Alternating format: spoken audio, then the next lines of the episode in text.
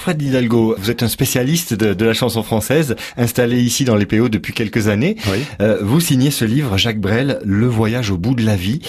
Un Jacques Brel que l'on connaît pas. C'est le Jacques Brel d'après la chanson. C'est-à-dire qu'en 2011, nous sommes partis avec ma femme euh, en Polynésie, évidemment jusqu'aux Marquises, pour voir un peu comment Jacques Brel avait vécu euh, loin des projecteurs et des feux de la rampe et des médias. Alors il faut dire donc qu'à l'automne 66, Jacques Brel est, au fait de sa gloire et là il décide d'arrêter la scène, d'arrêter la chanson, voilà, pour vivre sa vie finalement. Hein. Et oui, pour continuer de vivre ses rêves.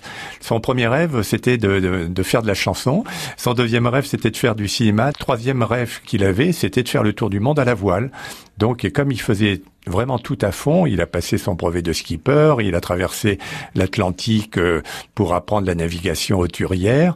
Et donc, il part sur les mers pour un tour du monde qui était censé durer cinq ans à l'époque. Mhm. Sauf que la maladie lui tombe dessus en cours de route. Puis, euh, il traverse le Pacifique uniquement avec sa compagne. C'est déjà un exploit.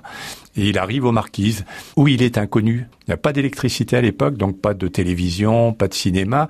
Et il se dit, c'est le paradis, parce que il aspirait plus que tout à retrouver l'anonymat. Alors, 40 ans après, vous qui êtes retourné sur place, quel souvenir il a laissé aux Marquises? Il reste comme le, bon samaritain des, des Marquisiens. Euh, c'est la personne qui a permis à un moment donné de faire en sorte que les Marquises bah, accèdent à un peu plus de culture. Il a apporté le cinéma, il a acheté des projecteurs, il faisait venir des films, il les projetait lui-même.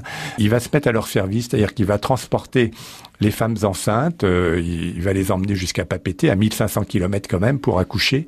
Il sauvera même la vie d'un gamin. Et donc, bah, les gens se souviennent de ce Jacques Brel qui était rigolo, qui n'arrêtait pas de, de rouspéter après l'église, après l'administration, etc., qui les faisait rire avant tout, mais qui leur rendait service comme personne d'autre. Et c'est un autre Jacques Brel que l'on découvre dans, dans, ce livre, Le voyage au bout de la vie, signé Fred Hidalgo.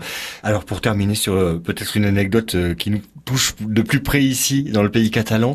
Jacques Canetti, qui était euh, un des grands éditeurs hein, de disques de chansons françaises, il n'était pas très loin d'ici, euh, près de, de, Prades, à Eus. Eus, oui, oui, il avait une maison à Eus, et puis avec la fondation Boris Vian ensuite, et, et un jour, euh, alors que Jacques Brel est passé chez Barclay, au début il était chez Philips avec Jacques Canetti, et un jour Jacques Brel chante à Prades, et Jacques Canetti qui était à Eus vient le, le rejoindre, ils vont dîner ensemble ensuite, et à un moment donné, il y a Canetti qui lui dit euh, pendant le repas, bon, quand même, euh, Jacques, vous avez été un peu dur en, me laissant tomber.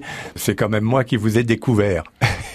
et là, Jacques Brel est monté sur ses grands chevaux en disant, mais comment ça, vous m'avez découvert? J'existais déjà, personne ne m'a découvert. Et donc, ça a été une grosse engueulade qui, qui est restée dans les annales. Ah, il était colérique. Hein. Ah oui, oui, oui. Ah bon, il était provocateur, etc. Mais il fallait pas non plus trop lui marcher sur les pieds. C'était un bon vivant, j'imagine, ce repas euh, à Prades. Oui, oui, c'est un bon vivant. Ça. Il adorait euh, boire un, bon coup. Bon, C'était plus la bière que le vin. Encore qu'il adorait le Bayouls. Puis le Frontignan aussi. Euh, des amis sur place m'ont raconté qu'il leur avait fait promettre de boire un, verre de Frontignan euh, sur sa tombe à sa santé, ce qu'ils ont fait 20 ans plus tard. Jacques Brel, le voyage au bout de la vie.